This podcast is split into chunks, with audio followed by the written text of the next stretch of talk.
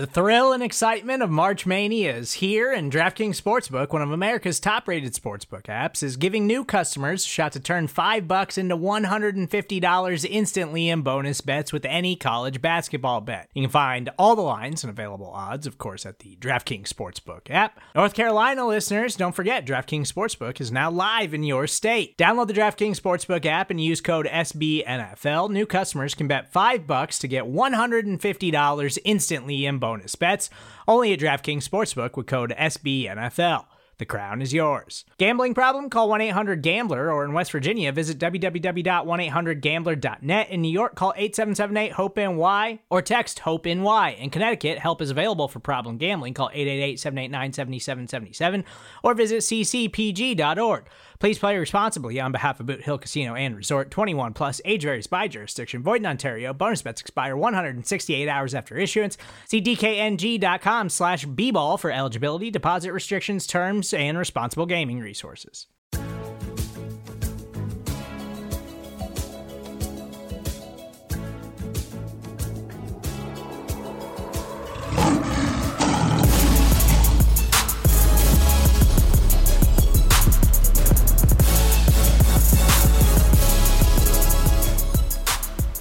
And welcome to the Pride of Detroit PODcast, prideofdetroit.com, Pride of Detroit on Twitter, Pride of Detroit at Facebook. You know where to find us. You know where to listen to us. Download the PODcast from all of your favorite devices on Spotify, Apple Podcasts, Google Podcasts, Stitcher, iHeartRadio. When I say devices, I mean platforms because I am the adequate host, Christopher Fett, at Christopher Fett on Twitter. And adequate means uh, I screw up a lot. And watch us live on twitch.tv slash pride of Detroit, where you can be part of our live studio audience, throwing in subs, sounding off alerts, annoying YouTube on the replay, doing all kinds of fun stuff and chatting us up during breaks. Because this is, we call this a podcast, but minimal editing required for the, for us. We are radio professionals on the internet radio professional here with me, Jeremy Reisman, the fearless leader at Detroit Online, the managing editor of Pride of Detroit and spigot of information, all things Lions. Hello, Jeremy. How's it going? I, I, I guess I have another hyphenate to add to my my title. Is it's spigot? radio professional and spigot. I like spigot. Oh, great word. I would call you more of a spigot than a radio professional, but a little bit of column A, a little bit of column B. Yeah, same thing, really as as someone who works in radio, it is the same thing. um, your pinky, I believe, is healing moderately well. We'll see. Specialist this week. Get some actual news about the rehab, hopefully. Jeremy did smash it. Did we did we say on the PODcast how you broke it? I think, I think so. I think probably baseball. Worst baseball. sport ever. baseball hurt Jeremy last week I was in kind of the sorrow stage of like I did this to myself with all my baseball hate. This week I'm doubling down on my baseball hate. Like this just confirms that baseball deserves all of my ire. You're going to be driving by Comerica Park and a and a long home run is going to smash your car window. and the man who's going well, to hit we, that, we all we all know it's not going to get hit by the Tigers. the man who is going to hit that home run is Ryan Matthews at Ryan underscore pod as he goes and shags fly balls to work off the stress of being a newly minted dad. That's right. Daddy, Daddy Matthews is back. Hello, Ryan. It's good to see you again. Uh, hello. Thank you for that um, wonderful introduction. I will tell you real quick the most exciting part of my day today was when the Roundup showed up to my door from Amazon and I got to go kill weeds for 30 minutes. Um, Got to take that stress out somehow. Got to take that that that was how I, I that was how I cleansed uh, today. Um, but I'm so glad to be back. I missed you, buddy. I missed you. We've got a lot to talk about here because it is the dead of summer. I should know. Uh, it's 104 in the valley where I live right now. For Europeans, that's 40 degrees. Celsius never just sounds as hot as Fahrenheit. I'm sorry. Uh, but we're going to talk about the NFC North because we've got plenty to do in the off season. I think next week we're going to talk.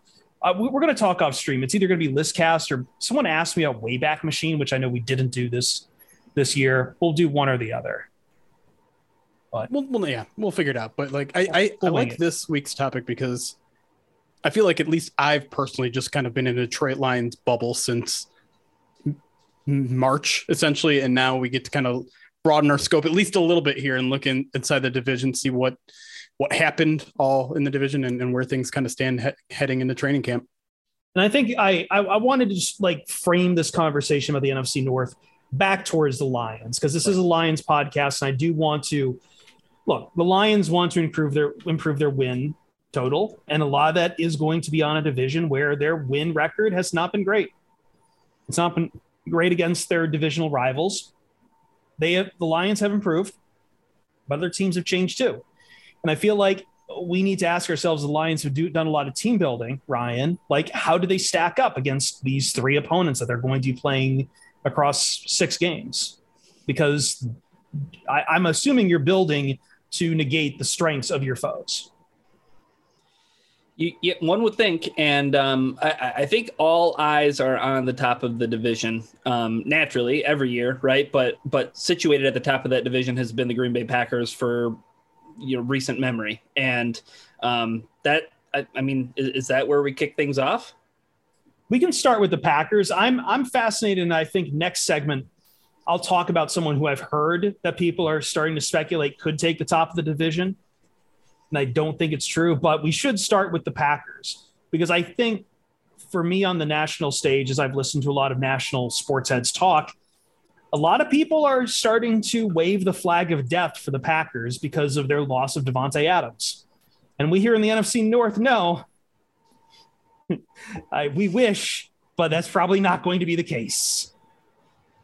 Yeah, I, I, I, I think that's I think that's why we start with the Packers though, is because the best player in the division left. Like I, I, Non-quarterback. I non-quarterback, I, I I think I think it's really easy to say that Davante Adams was very very important to that Packers offense, right? And and Right. and I think that we have spent so much time.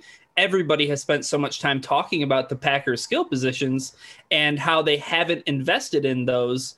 Well, they did this offseason. Um, in, in you know, in light of trading Davante Adams and moving on from, like I said, the best non-quarterback uh, in this division. So uh, the, the Packers might look pretty different next year, right? Yeah, for sure. I mean, you, they go out get Sammy Watkins and say what you will about him, but when he's healthy, he can be a weapon. And then obviously they get Christian Watson right at the top of the second round there.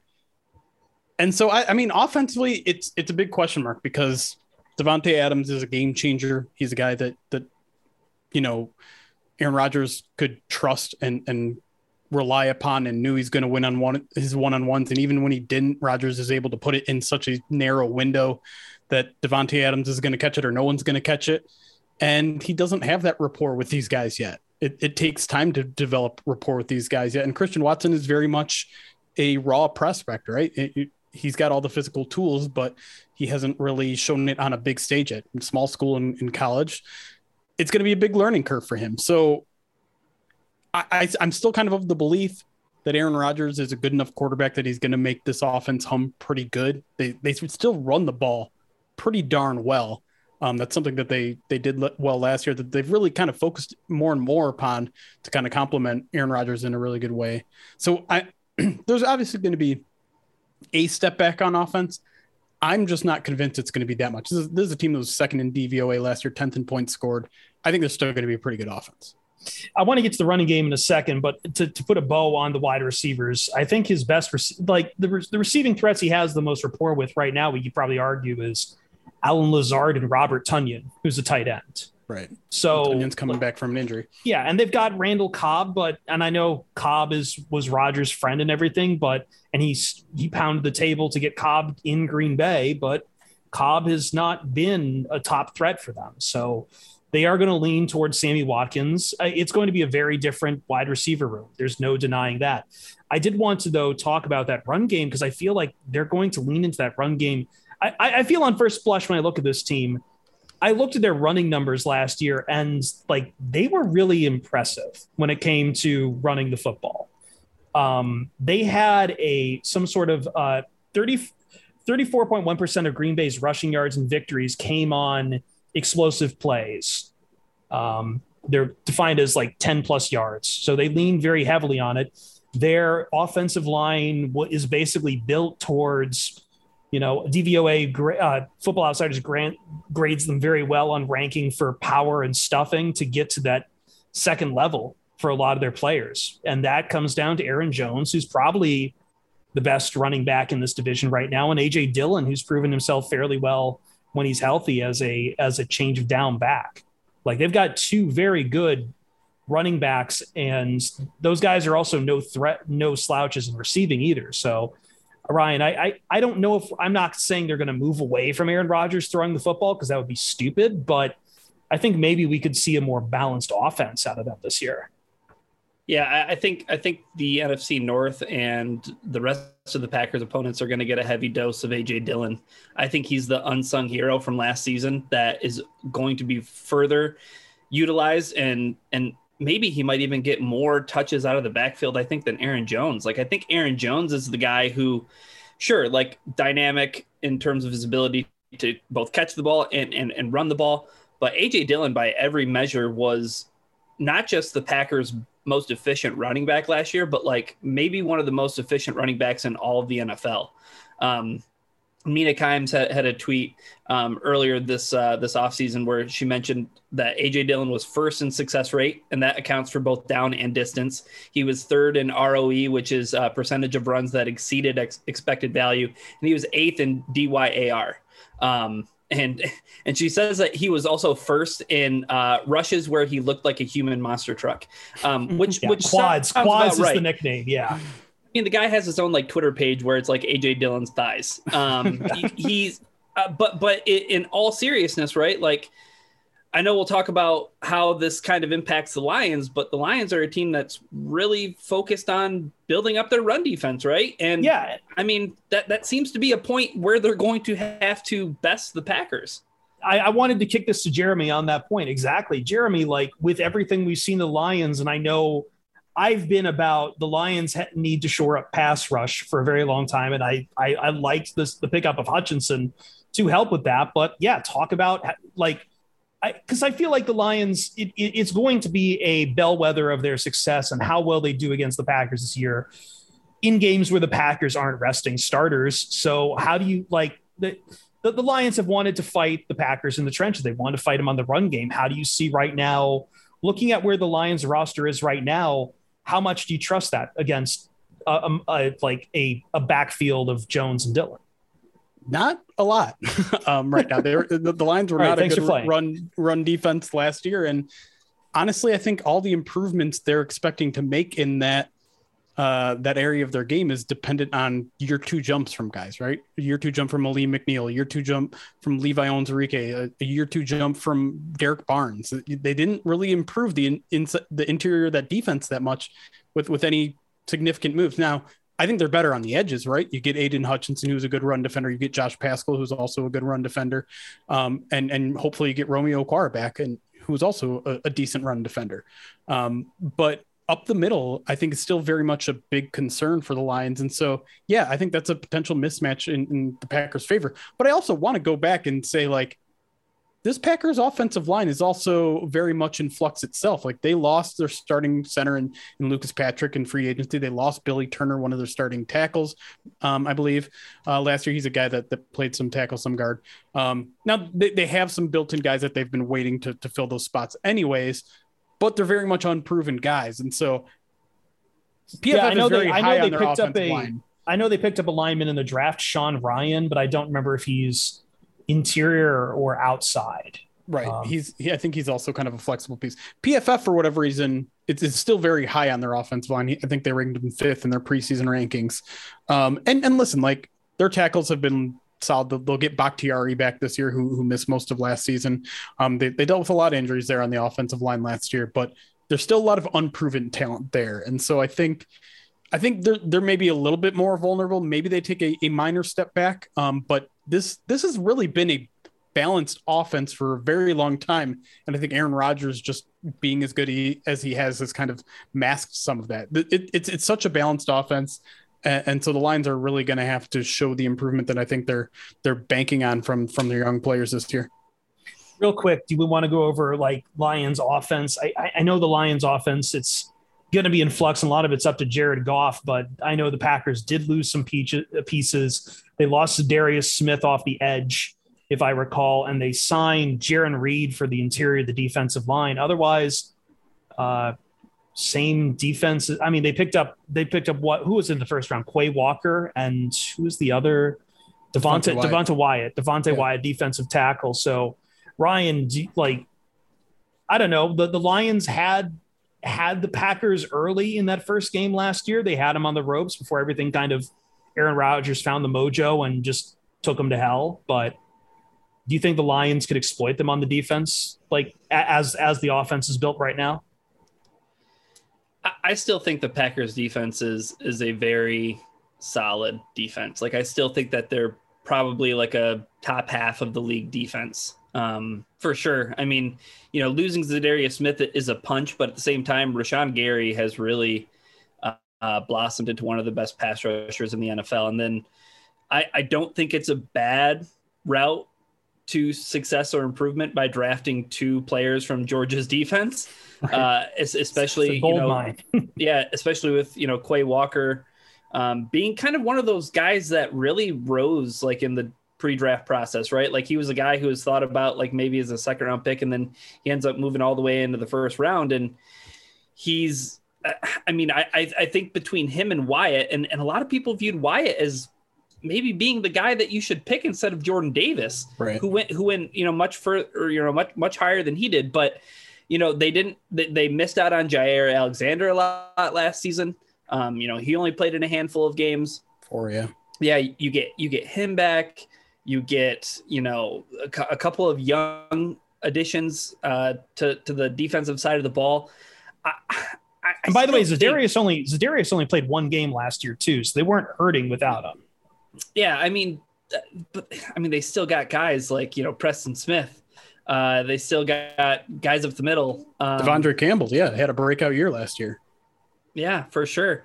Um, uh, I'm blanking on their their big interior defensive lineman. Kenny Clark. Um, Kenny Clark. Yeah. Yeah. I mean, yeah. I mean, this Packers team is still like I, I think they're chock full of like talent.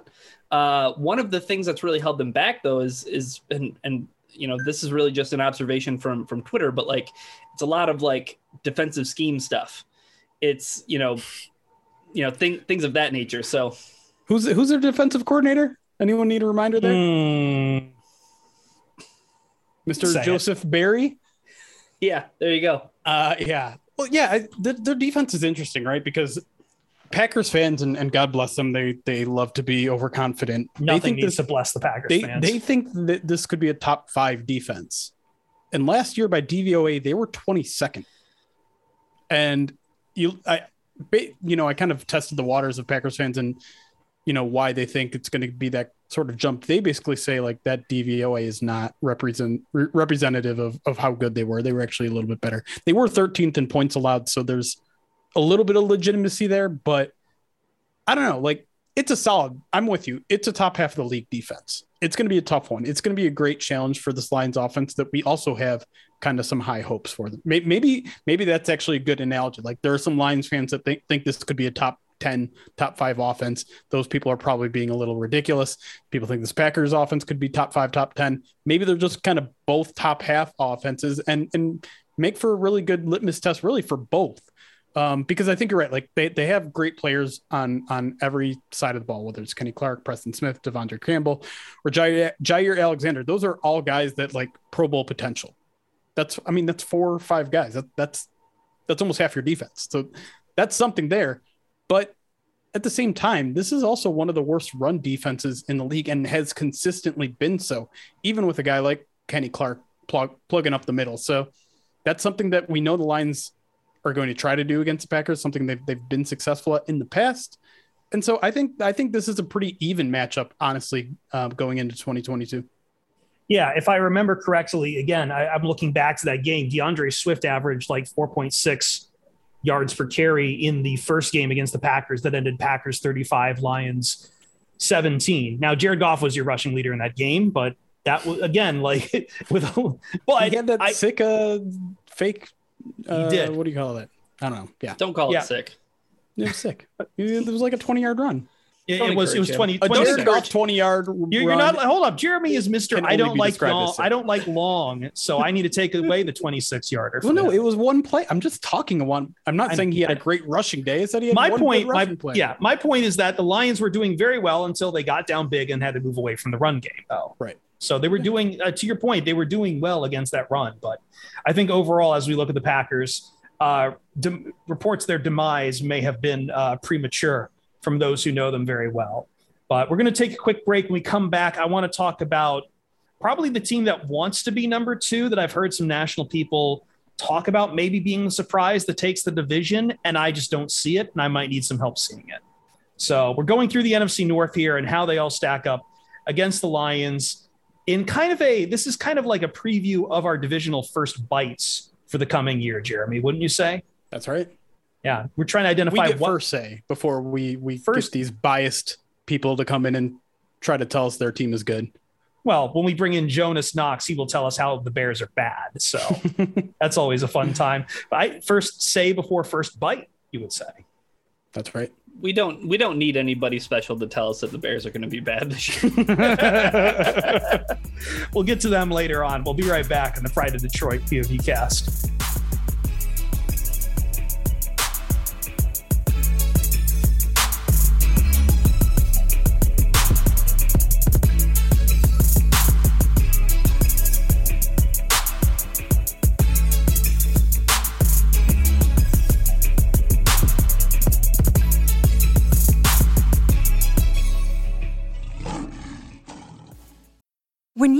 Mealtime inspiration, it's worth shopping Kroger, where you'll find over 30,000 mouthwatering choices that excite your inner foodie. And no matter what tasty choice you make, you'll enjoy our everyday low prices, plus extra ways to save, like digital coupons worth over $600 each week. You can also save up to $1 off per gallon at the pump with fuel points. More savings and more inspiring flavors make shopping Kroger worth it every time. Kroger, fresh for everyone. Fuel restrictions apply. With threats to our nation waiting around every corner, adaptability is more important than ever. When conditions change without notice, quick strategic thinking is crucial. And with obstacles consistently impending, determination is essential in overcoming them. It's this willingness, decisiveness, and resilience that sets Marines apart. With our fighting spirit, we don't just fight battles, we win them. Marines are the constant our nation counts on to fight the unknown. And through adaptable problem solving, we do just that. Learn more at marines.com. Welcome back to the Pride of Detroit PODcast. We have just finished previewing the Green Bay Packers, and I think it's time now to preview the next team up in the NFC North and how the Lions stack against them in the Minnesota Vikings. This is a team that I think a lot of people are expecting to make, at least from a national stage, from what I've heard, people are expecting the Minnesota Vikings to take. I don't know if a big leap is the right way. They won eight games last year, but everyone talks about how there's new division winners every year in the NFL, and I think a lot of people have, because of what we talked about with the with the Packers losing Davante Adams, it's led a lot of people on the national stage to to think, oh yeah, the, the Minnesota Vikings. That sounds like a good option to upend the Packers. Uh, famously, I heard Colin Cowherd said they would double their win total from last year, which Colin didn't get the notes that they won eight games last year, so they'd be going 16 and one. That's probably not going to happen. but I I kind of see why. I, I think I think Jeremy. A lot of people have di- looked at the Vikings, diagnosed their problems, and somehow come around and said it was a coaching issue. Which, yeah, like Zimmer's Zimmer's schemes were wearing thin, but I don't think I, I don't think the new coach in here really fixes everything. They have some strengths. We'll get to them in a second. But just what, what's your impression of you know the new regime in Minnesota, and can it really change much with their, you know, with with the schemes they've had going on? It's a good question. Um, because I, I feel like the Vikings are about to go through kind of like an identity shift or crisis or something. Right, Kevin it- O'Connell's a Rams guy, right? Right. And and an offensive guy where this team has just been defined by their defense for for so long, even before Mike Zimmer was there.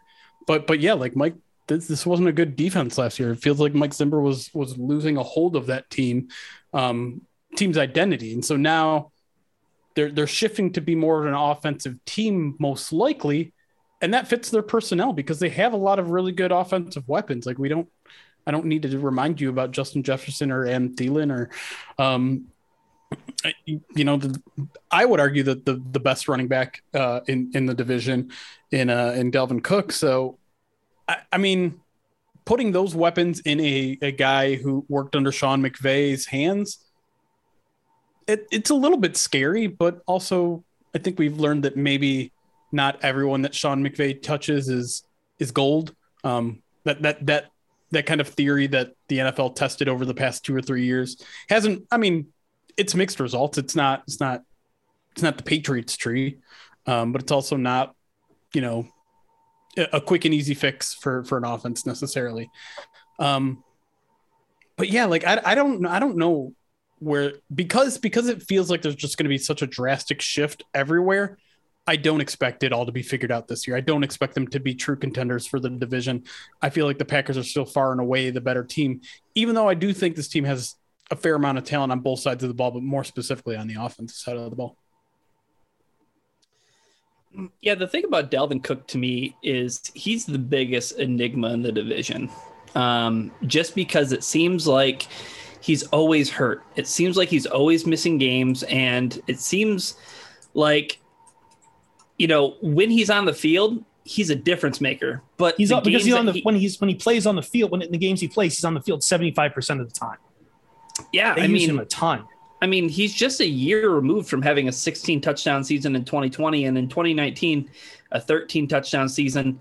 I mean, 2020, he was by far and away the best running back in the NFL. He averaged five yards a carry, 100 on on on 111 yards a game and 22 attempts per game. Like he's one of the few guys in the league that you point to and you say like he is the workhorse, yeah. throwback running back.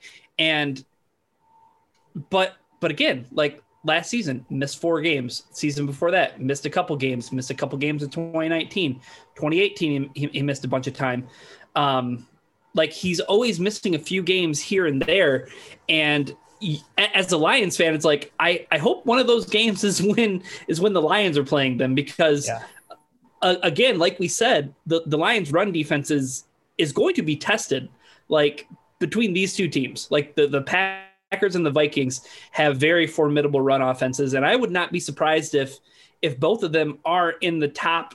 Um, I wouldn't be surprised if they're, they're like top twelve run games. Um, I, I know that that would be a huge leap because last season, uh, by DVOA standards, the, the Vikings were 25th in the run but it, it's just going to be really interesting to see what Kevin O'Connell does for that offense because it seems, for all indications, like Justin Jefferson has even been quoted as saying it.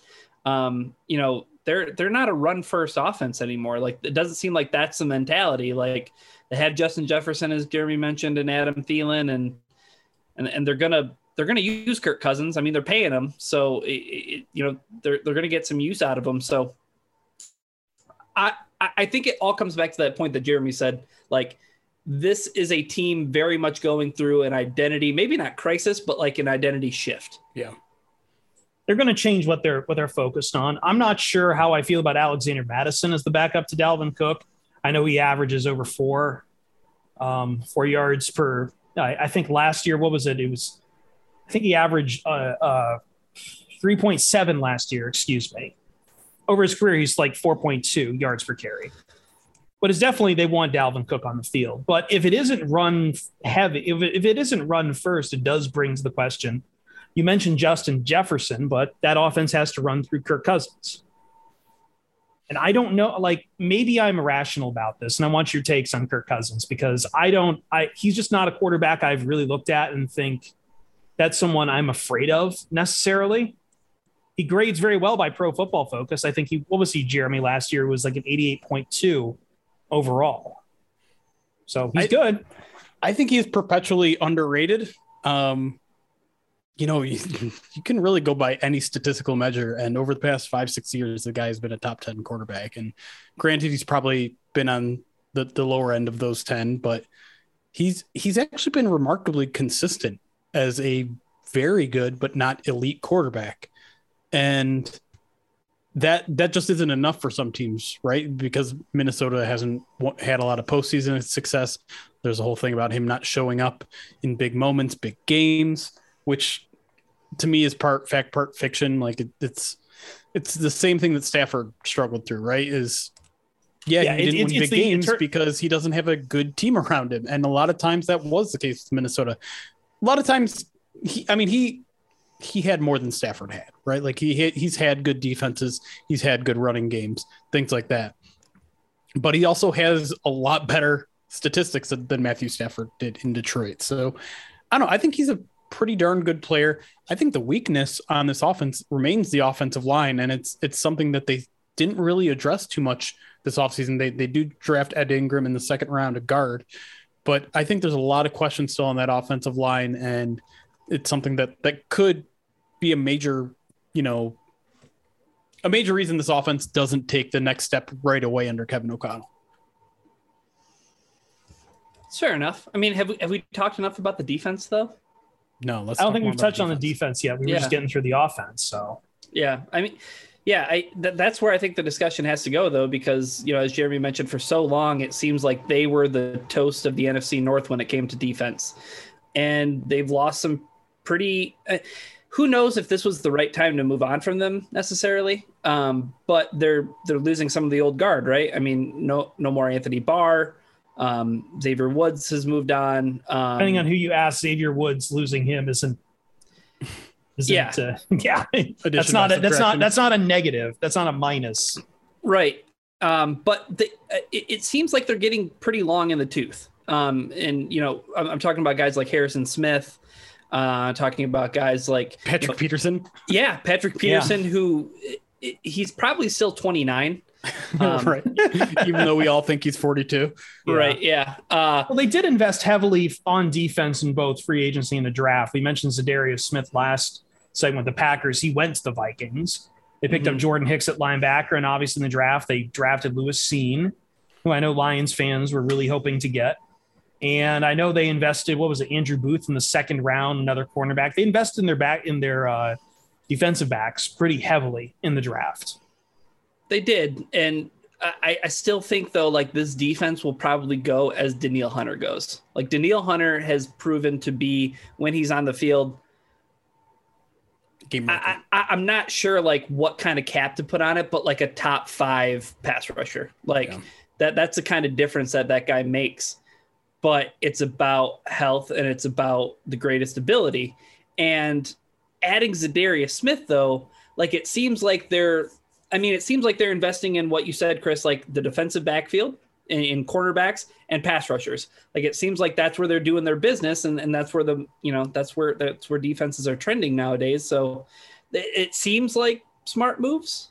Um, but like I said, I just don't know. Like some of these guys in the defensive backfield are, are getting kind of old that are that are predicted to have huge roles. Patrick Peterson is your number one cornerback. Harrison Smith is your like he's the the de facto like you know leader of the safety group. Yeah. Um, I I, I don't know. I, I am really intrigued because their defense took steps back in, in years prior. Jeremy. Right. And and Why I think Zimmer's it's that, gone. It's that you're right. It's that mixture too of like not only are you relying on aging veterans, but you're also relying on rookies because Lewis Cine is, is going to obviously have a starting role. And yeah. I know we we we all just got done, seemingly just got talk done got done talking about how we would have loved Lewis Cine, but the fact remains is rookies don't come out and set the world on fire. They take time. Especially not DBs. Listen, like it I'm sure it's going to be great for him that Harrison Smith is going to be right there by his side, and, and same with uh, Andrew Booth having Patrick Peterson. I mean, those are great mentors to have but they're not going to show up and, and, and show out right away. So, I mean, I again, I think you you can see the talent on on pretty much every level of the defense, but it's an aging defense. It's a shifting defense. Um, it's it's again shifting in identity. So I think I think expecting anything other than an average defense from this Minnesota Vikings team, despite the fact that they do have some game changers, um, I think is expecting too much. I think I think there's just too much change happening right now for them to really succeed in a way that that brings them back into like the wow the Vikings defense is is back to where we expect them to be. Right. And again, looking at their free agency pickups again, Jordan Hicks, he was cut from the Cardinals as kind of a salary saving move. And Za'Darius Smith, we just got done talking about him. He only played what one game last year for the Packers. So his health might be a, what was that? Injuries. Injuries. Yeah. And that's been the case the the Vikings for the past few years is a matter of they get to the finish line and it feels like a bit of a mash unit from them. Yeah, and, and so, just to, to bring it back to you know uh, we want to compare this to the Lions. Like, yeah, I was feel say. like this is a team that they could. It, it, it I don't want to say Lions got their win against them last year, man. They did. Got a win. They really almost got two. They it it was what a 56 yard field goal that the Vikings had to kick to, to win the first matchup. Mm-hmm. Um, but I it just I hate to I hate to say that like the Lions aerial attack could could you know take advantage of this because we haven't really seen all the potential that we see in this Lions passing offense yet. Um, we, we expect it to be a lot better, but still has, has to actually happen. But this feels like a team that they could take advantage of if everything clicks on the Lions offense in the way that we we hope it was because they have so many weapons and because I think this this Viking secondary is going to struggle early on, especially. First blush, looking at this game, if we assume Jared Goff continues the trend of being comfortable with the offense, it kind of screams shootout with yeah. the Vikings because both Kirk Cousins and Goff will have weapons to work with, and the Vikings were what 24th in points allowed last last year.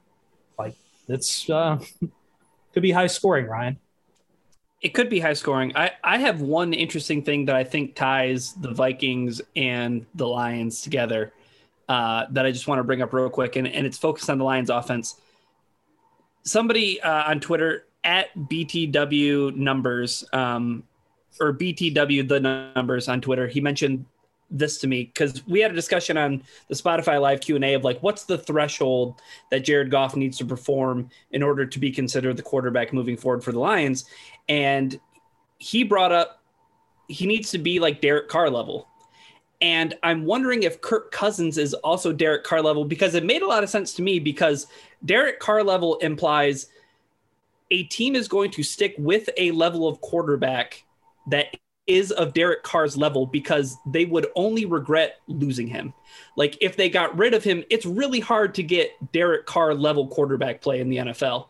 Sure. And I'm wondering if Kirk Cousins is in that same vein. I mean, you look at like like you said, Jeremy, a lot of the numbers in terms of advanced statistics, DVOA, it seems like they're always like right in the same like range uh, as far as quarterbacks go. So that's what I'm wondering is is and this might scare off a lot of Lions fans because I don't think that they think very highly of Kirk Cousins, um, and they think rather less of him. But does Jared Goff need to be essentially Kirk Cousins for him to stick around in Detroit? Let me give those ranks real quick. DYAR, Derek Carr was eight, Cousins was seven.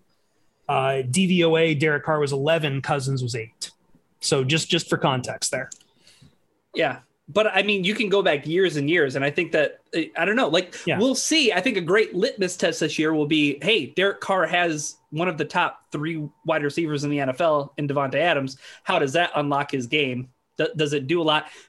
Kirk Cousins. I mean, he's got weapons. Well, too, I think right? that's yeah. I think that's a threshold. Is like you want a quarterback that's going to you can get really good weapons, and the Derek Carr Cousins will unlock the best out of those weapons. He won't take over a game or whatever kind of winning time juice you want to throw on him, but it's it's a matter of you have incredibly good elite wide receivers, and Carr slash Cousins will get the ball to them. So I'll kick it over to Jeremy, who's been waiting on this. Nah, I mean, you you guys kind of covered it there. Like I, I do think I think all of those are, are good points, and I do think I do think Derek Carr and and Kirk Cousins are that level of quarterback that you can build around and build. A, I mean, this, I feel like this is all just kind of repeating what we were saying about Stafford, where it's just like build a team around the dude and he can win you a Super Bowl. I mean, I feel the I feel the conversation shifted. Like Stafford got hit on the backside where people still thought you could hit on another Tom Brady type, and I think people have seen, yeah, other quarterbacks like Carr, Cousins, Tannehill like you can make deep runs in the playoffs with these guys. The the one difference I would say between Stafford, Carr, and then uh, Kirk Cousins is Stafford and Carr both had that reputation of the last the, the fourth quarter comebacks, right? They you look at the stats, both of them are really, really high up on them, and both of them are kind of viewed in that clutch manner. Cousins is not. that is what Cousins that is what Kirk, that. that is the anti Kirk Cousins. And I, I like I haven't. I mean, part of that too is that their, their kicking has fallen apart in the worst possible times in Sure. playoffs too. Um, right, but but that's that's the one thing that really sets you apart because you can have all the good stats, but like this is the NFL. Games are going to be close at the end in the fourth quarter, and you're going to need to put together a game-winning drive. And I don't think Vikings fans have the confidence that that Cousins is capable of that on a consistent basis. Where I think I think Raiders fans are, are probably pretty comfortable about that. Rams fans are pretty comfortable about it. Lions fans are a big TBD right now. Speaking of games being close down the stretch and in crunch time, let's talk about a team that won't have many of those. We're just we're just dumping on them. All get in the get in the hate early, get in the hate often. Hashtag we got to have a whole yeah we got to have a whole segment hating on the bears right Yeah, Yeah. We, we need to get back to the hashtag we own the Bears ways. It's not been great lately, but you know what? That doesn't the, the record doesn't matter. It's it's a state of mind. So we're going to take another break here on the POD cast. When we come back, yes, we saved the worst for last. We're going to save the, we're going to talk about the Chicago Bears. This is a Lions podcast. So we're going to dish out some facts to you, but at the same time, do not expect us to be unbiased on this one. We're going to have the veggies, but we're also going to have some uh, cheese on them too. Just to have fun.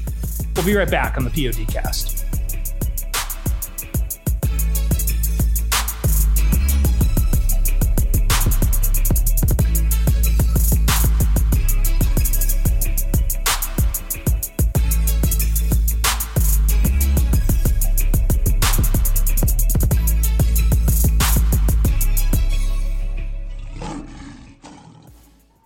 Third segment here on the Pride of Detroit PODcast. As we do every show, we try to read some of the reviews, and we'll get into uh, the clown car of the NFC North in a second. But first, we got to read some reviews because we've uh, we've blown past 600 reviews, Jeremy, and now we've uh, raised our average on there. And uh, I see that we also have our traditional greeting from Zazu, and I have to keep talking until Zazu is done.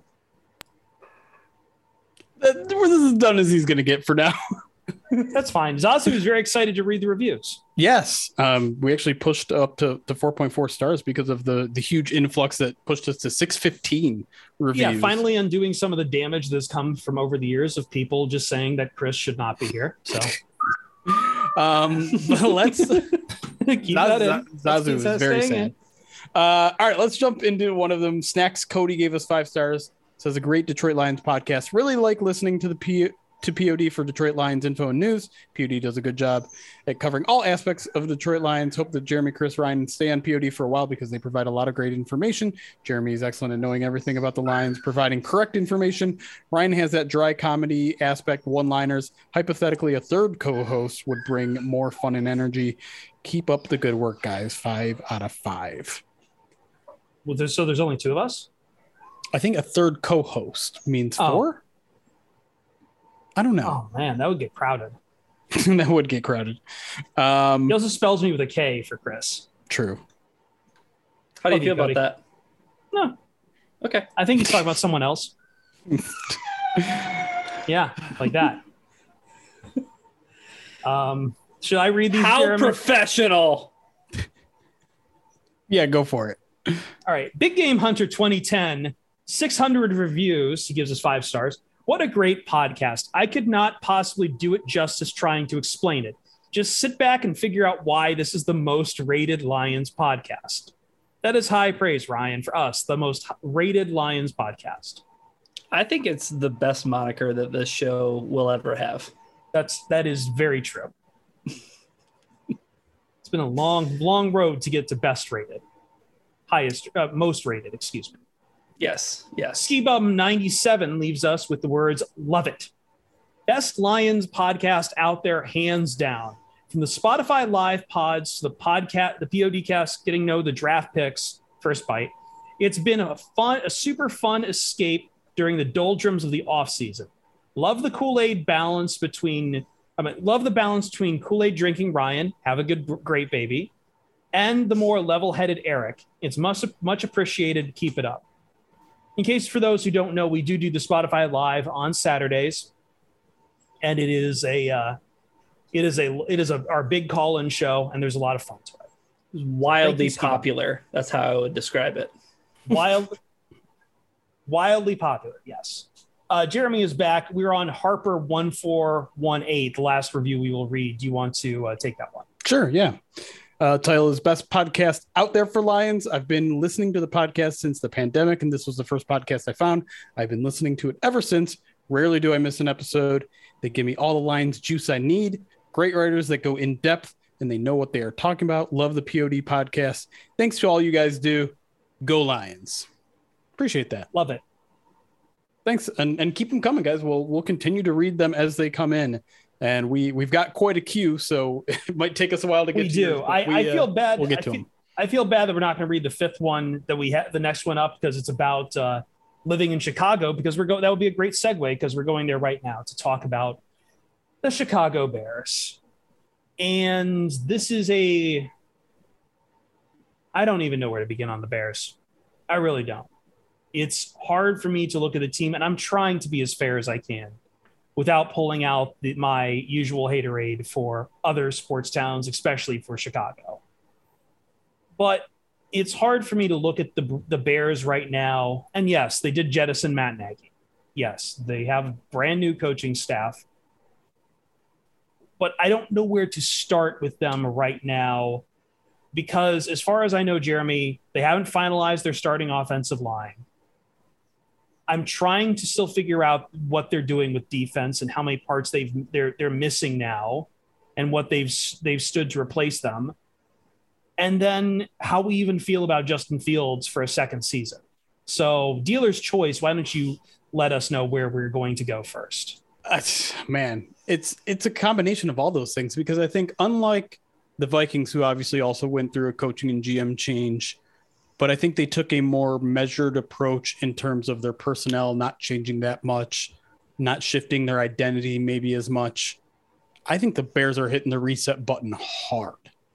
And I think they're doing a lot of the things that the Lions did last year is they got rid of their coach that thought he was a genius on one side of the ball but failed immensely and are just trying to get everything back to a stable position. And I don't think the culture in, in Chicago was as bad as it was in Detroit or anything like that, but I think they're just like, we we gotta pretend we we gotta take our lumps for a year or two and and just figure things out. And so I think, you know, they they lose some major pieces in Khalil Mack, Eddie Goldman, even Tarik Cohen, Danny Trevathan, Alan Allen Robinson, like all these guys who have been staples in Chicago for so long and good players for them, guys that are fear are gone. And they didn't replace them with guys that are necessarily all that scary. And I, I think, I mean, we got to start at the quarterback here, right? Because I think the big criticism for Chicago's offseason is that they have left Justin Fields in just a rough situation. That offensive line was ranked 31st by Pro Football Focus last year. The only thing they've added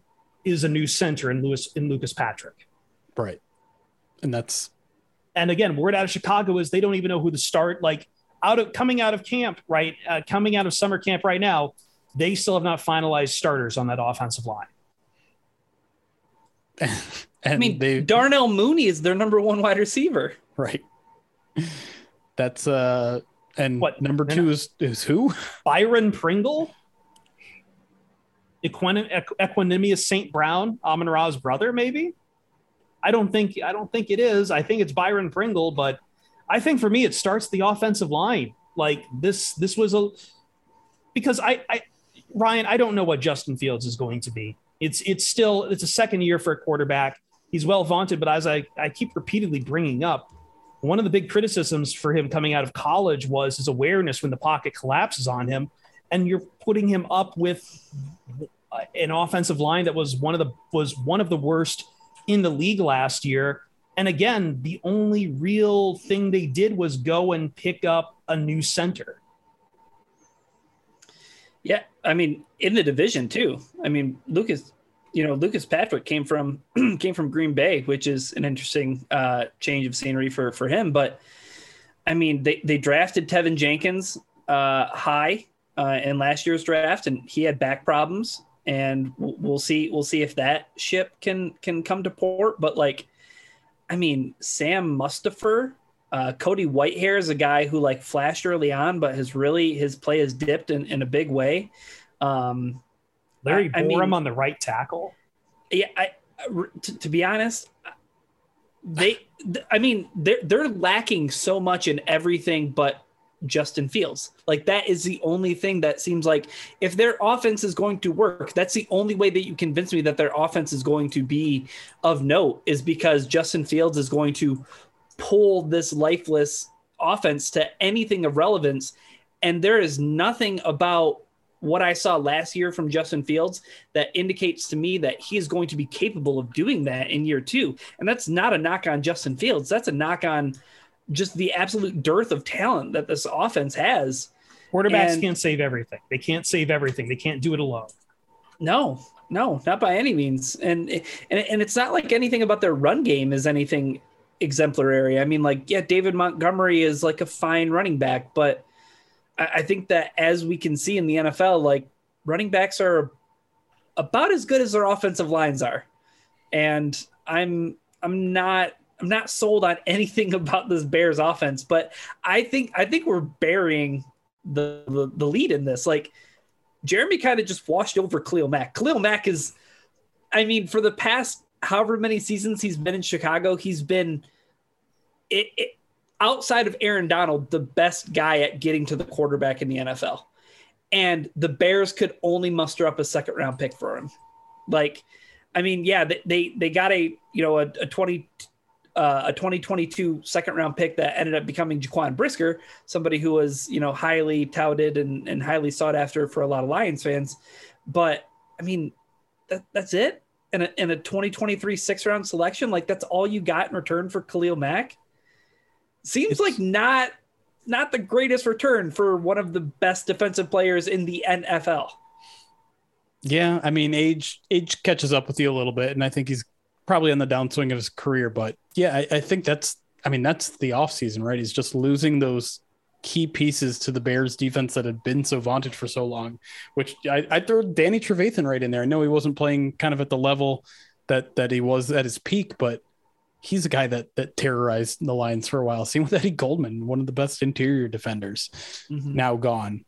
And so, yeah, the, I mean, and that's the thing too, is like Eberflus, really good defensive coach, but not exactly going to be dealing with some of the players that he had in, in, in Indy. And again, like, I hate to keep taking it back to the offense, but now you got an offen- a defensive minded head coach. Your offensive coordinator, Luke Getsy, is a first time offensive coordinator, and you have no one around. Like, I get that you're rebuilding. I get that this is you're going to treat this essentially as Justin Fields' rookie season. You have to, right? You can't. You cannot possibly come closer to figuring out whether Justin Fields is is your guy this year. You have to just be like, listen, it's a new system, it's a bunch of new receivers, not a great offensive line, not a great set of, of, of skill position players. We have to treat this like we're start we're building something from square one here. it's it's the exact inverse situation that is happening in Detroit. You know what I mean? Like a lot of people are talking up Detroit has all of the skill position players they could possibly put together on an offense to make it successful. They have an offensive line that is supposed to be one of the best in the league. And you look across you look across the lake to Chicago and it's it's not. It's not that. No. Besides Justin Fields, their most talented offensive piece is Cole Kmet. Maybe if Cole Kmet pans out. I mean, this is just a, Montgomery's kind of okay. yeah. I don't know. so I mean, I. I I will say I'm trying to find the upside for the Bears. I mean, they still have Roquan Smith. It's still a foundational part of that defense there. sure. I don't want to take that away from them. It's still a defensive line that it's not terrible. It's can, can we say is, is it good? Is the defense is the is the front is the front four good? Uh, dude, it, it it's it's another changing of the guard, like Jeremy said. I mean, like no Khalil Mack, no Akiem Hicks. I mean, Eddie the- Goldman. yeah, the the Bears are really just transitioning right now, and it's like I, I I don't know if it'll be any good, and I don't want to I don't know if I, I, I don't think that inclines me to think like oh they'll be good because they were good in yesteryears and they brought in a defensive minded head coach who by the way you, you talk Jeremy about the offensive coordinator being a, a first time you know OC Eberflus has never been a head coach at any level. True. Yeah. I, I mean, just a lot of inexperience. I mean, Ryan Poles seems like he's having a a rough onboarding experience as well as general manager. Yeah. It's tough. And, and to, to like, I'm trying to find a strength in this team and it certainly isn't the secondary. I mean, they, they, they got Eddie Jackson, which is, is really good. And, and we mentioned they, they double dipped in the secondary in, in the draft in, in Kyler Gordon and Jaquan Brisker, but they're requiring both those guys to probably start. Jaylon Johnson hasn't lived quite up to his, his draft billing and PFF has got them 31st going into the season. Their their defensive backfield, which doesn't doesn't feel like a lie. It feels like a no lies detective because when you're starting two rookies, you're going to be in for some bumps and bruises. So let me ask this to bring this back to the Lions. What's the one area the Lions have improved the most that will make the most impact playing the Bears? Because we say all this and we look at the Bears and we absolutely see a team in disarray. And yet last year they trounced they they they got on the Lions both times. Like there there was no.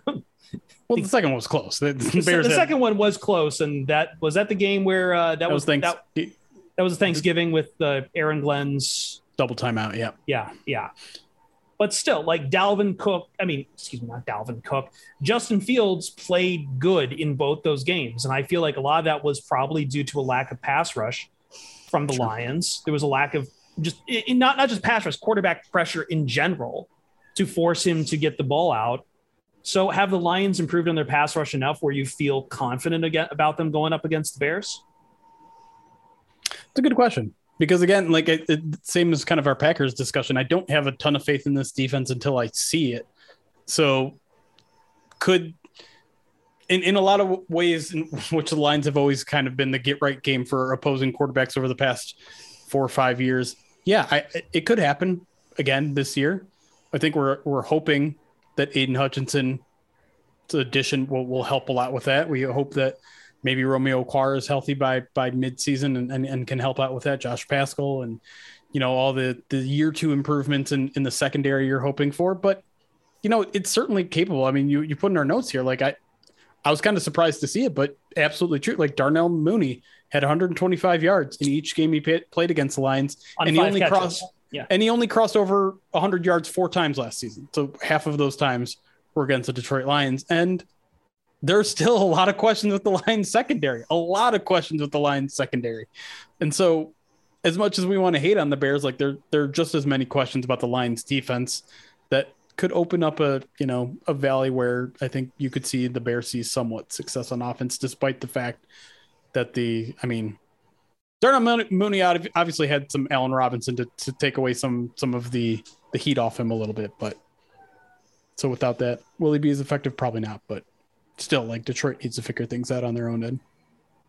Yeah, the the the only the just looking at the Bears roster, I forgot I forgot about Robert Quinn.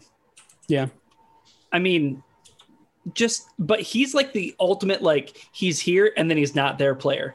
You yeah. know what I mean? Like he he had a season in uh, St. Louis with the Rams where he had 19 sacks. He was fourth in Defensive Player of the Year voting. He was AP All First Team, and then like two seasons later, he has five sacks and then four sacks, and then he goes to Miami, and then he goes to Dallas. But I mean, last year was Chicago. He had 18 and a half sacks. Jeez. He was a Pro Bowl player. He was on the AP second team, but it's like, can he do that again and do that with you know I mean, Khalil Mack missed a lot of time last year, but like, can he do that without a lot of the the, the pieces that they have had on defense, like you mentioned, Jeremy Eddie, Eddie Goldman and you know Keem Hicks and and, and those guys. So, I, I think when you look at a matchup between the Lions and the Bears, I think that for whatever Chicago can accomplish on offense against the Lions defense, the Lions offense should be able to accomplish more against the Chicago Bears defense. I think that that's kind of where yeah. I see things as they stand right now. That's that's where I was going to say too, because I, I feel like this Lions team on paper can hang 30 on them easily each time. I feel because like the offensive if, line Yep. Yeah, if, if if Robert Quinn is like your biggest weapon, well, the Lions have a pretty damn good set of offensive tackles that, that can neutralize that. Yeah. I feel like this game, the offensive line. I mean, these games should be ones where the offensive line should be able to push their line around and establish. I, I hate these words, but you know what's coming. Establish the run. This is a game where you could absolutely just establish the ground. Like, yes, you have to deal with Roquan Smith, you know, sniffing you out, but other than that, like, uh, there's no like as you say, like there's nobody on that defense I really fear right now besides Roquan Smith, and he's a linebacker. And to go along with that, ev- really every team in the NFC North really struggled to defend the run last year. The Yeah. the according to to PFF and their grades, the Bears were 31st in run defense. We we talked about the the Packers 28th in DVOA run defense. Even even that Vikings defense that had been so like that had been their calling card is, is run defense. They were 25th in DVOA. And so this Lions team that is trying to kind of forge out that identity that that we've talked about with with D'Andre Swift, mate, you know, potentially having a big year at least schematically. The opportunities are going to be there for him this year, and I think the Bears might be the best example of someone that they can run all over if they figure it out. So let me let me throw this to you. The one thing the Lions have to do to beat the Bears in either or both games this year is what, Ryan? One thing. Stop the run. And and that's and I think I think that's twofold. Like they need to stop David Montgomery and they need to stop Justin Fields from ad libbing and creating beyond structure. And if they can do those two things, I don't see how the Bears offense scores more points than the Lions offense. So I, I think I think if they stop the run, then the, the Bears don't have a whole lot going for them. Yeah, I, I, the only thing I was going to add is contain Justin Fields, but you kind of got got them both there because yeah, again, I I just don't see how. I mean, the, the Bears just don't have enough people that can cover all of the Lions' weapons. They they hardly have enough that can cover their their top two. So, Lions should put up a lot of points in a game like this, um, theoretically, of course, but But it's June 27th. but it's so- June twenty seventh. That's right. Yeah. We'll rebound a bit to this. This was a good way to pass the time, as we've kind of alluded to. This is summertime. This is dead period. So this was our chance, and I feel like we've uh, scoured it pretty well. We've at least got our bearings up. We've got we've got cheat sheets now and all kinds of things to start looking forward to the NFC North. Yeah, I think I think we all agree. Lions first in the division. Unlike the Chicago Bears, we know what to do when we're on a limited situation. We know Where what to were do you, in where the are we going with that? The, the bear the Bears lost practice time. They got fined Oh, that's for, right. for being, gonna for say, being there was too a- physical. There were several teams. It feels like every year there's like two or three teams that get hit with that. Yeah, it's just it doesn't look good when it's a first time head coach and a first time GM. This is this is true. This is true. Yeah. Well, we hope you've enjoyed listening to the Pride of Detroit PODcast. Uh, we will once again ask you to continue to rate us so we continue to be the most rated Lions podcast on Apple Podcasts. Go over there, give us five stars. We'll read your reviews. We've got plenty of backlog to get through. Uh, what else is on the slate? We took a week off from First Bite. Is are we maybe getting that back this week, Jeremy? We should be back on finishing our, our Lions pre review, rookie review, um, preview. I don't know. Uh, but yeah, we're, we're gonna, we're gonna we're just gonna talk One and the Aidan same thing. Hutchinson for a half hour, so you have uh, that to look forward to for sure. and then we'll have Spotify live on the weekends and more fun coming down as we get into summertime here. July is almost here, which means that that means one more month until camp. Heck yeah. That's and right. then it's going to be like drinking from a fire hose because hard knocks is going to happen and it's going to seem like something's happening every day. That's right. We'll have plenty to talk about then. Until then, we're out of here. I'm Chris Perfett, Jeremy Reisman, Ryan Matthews. We will see you Starside.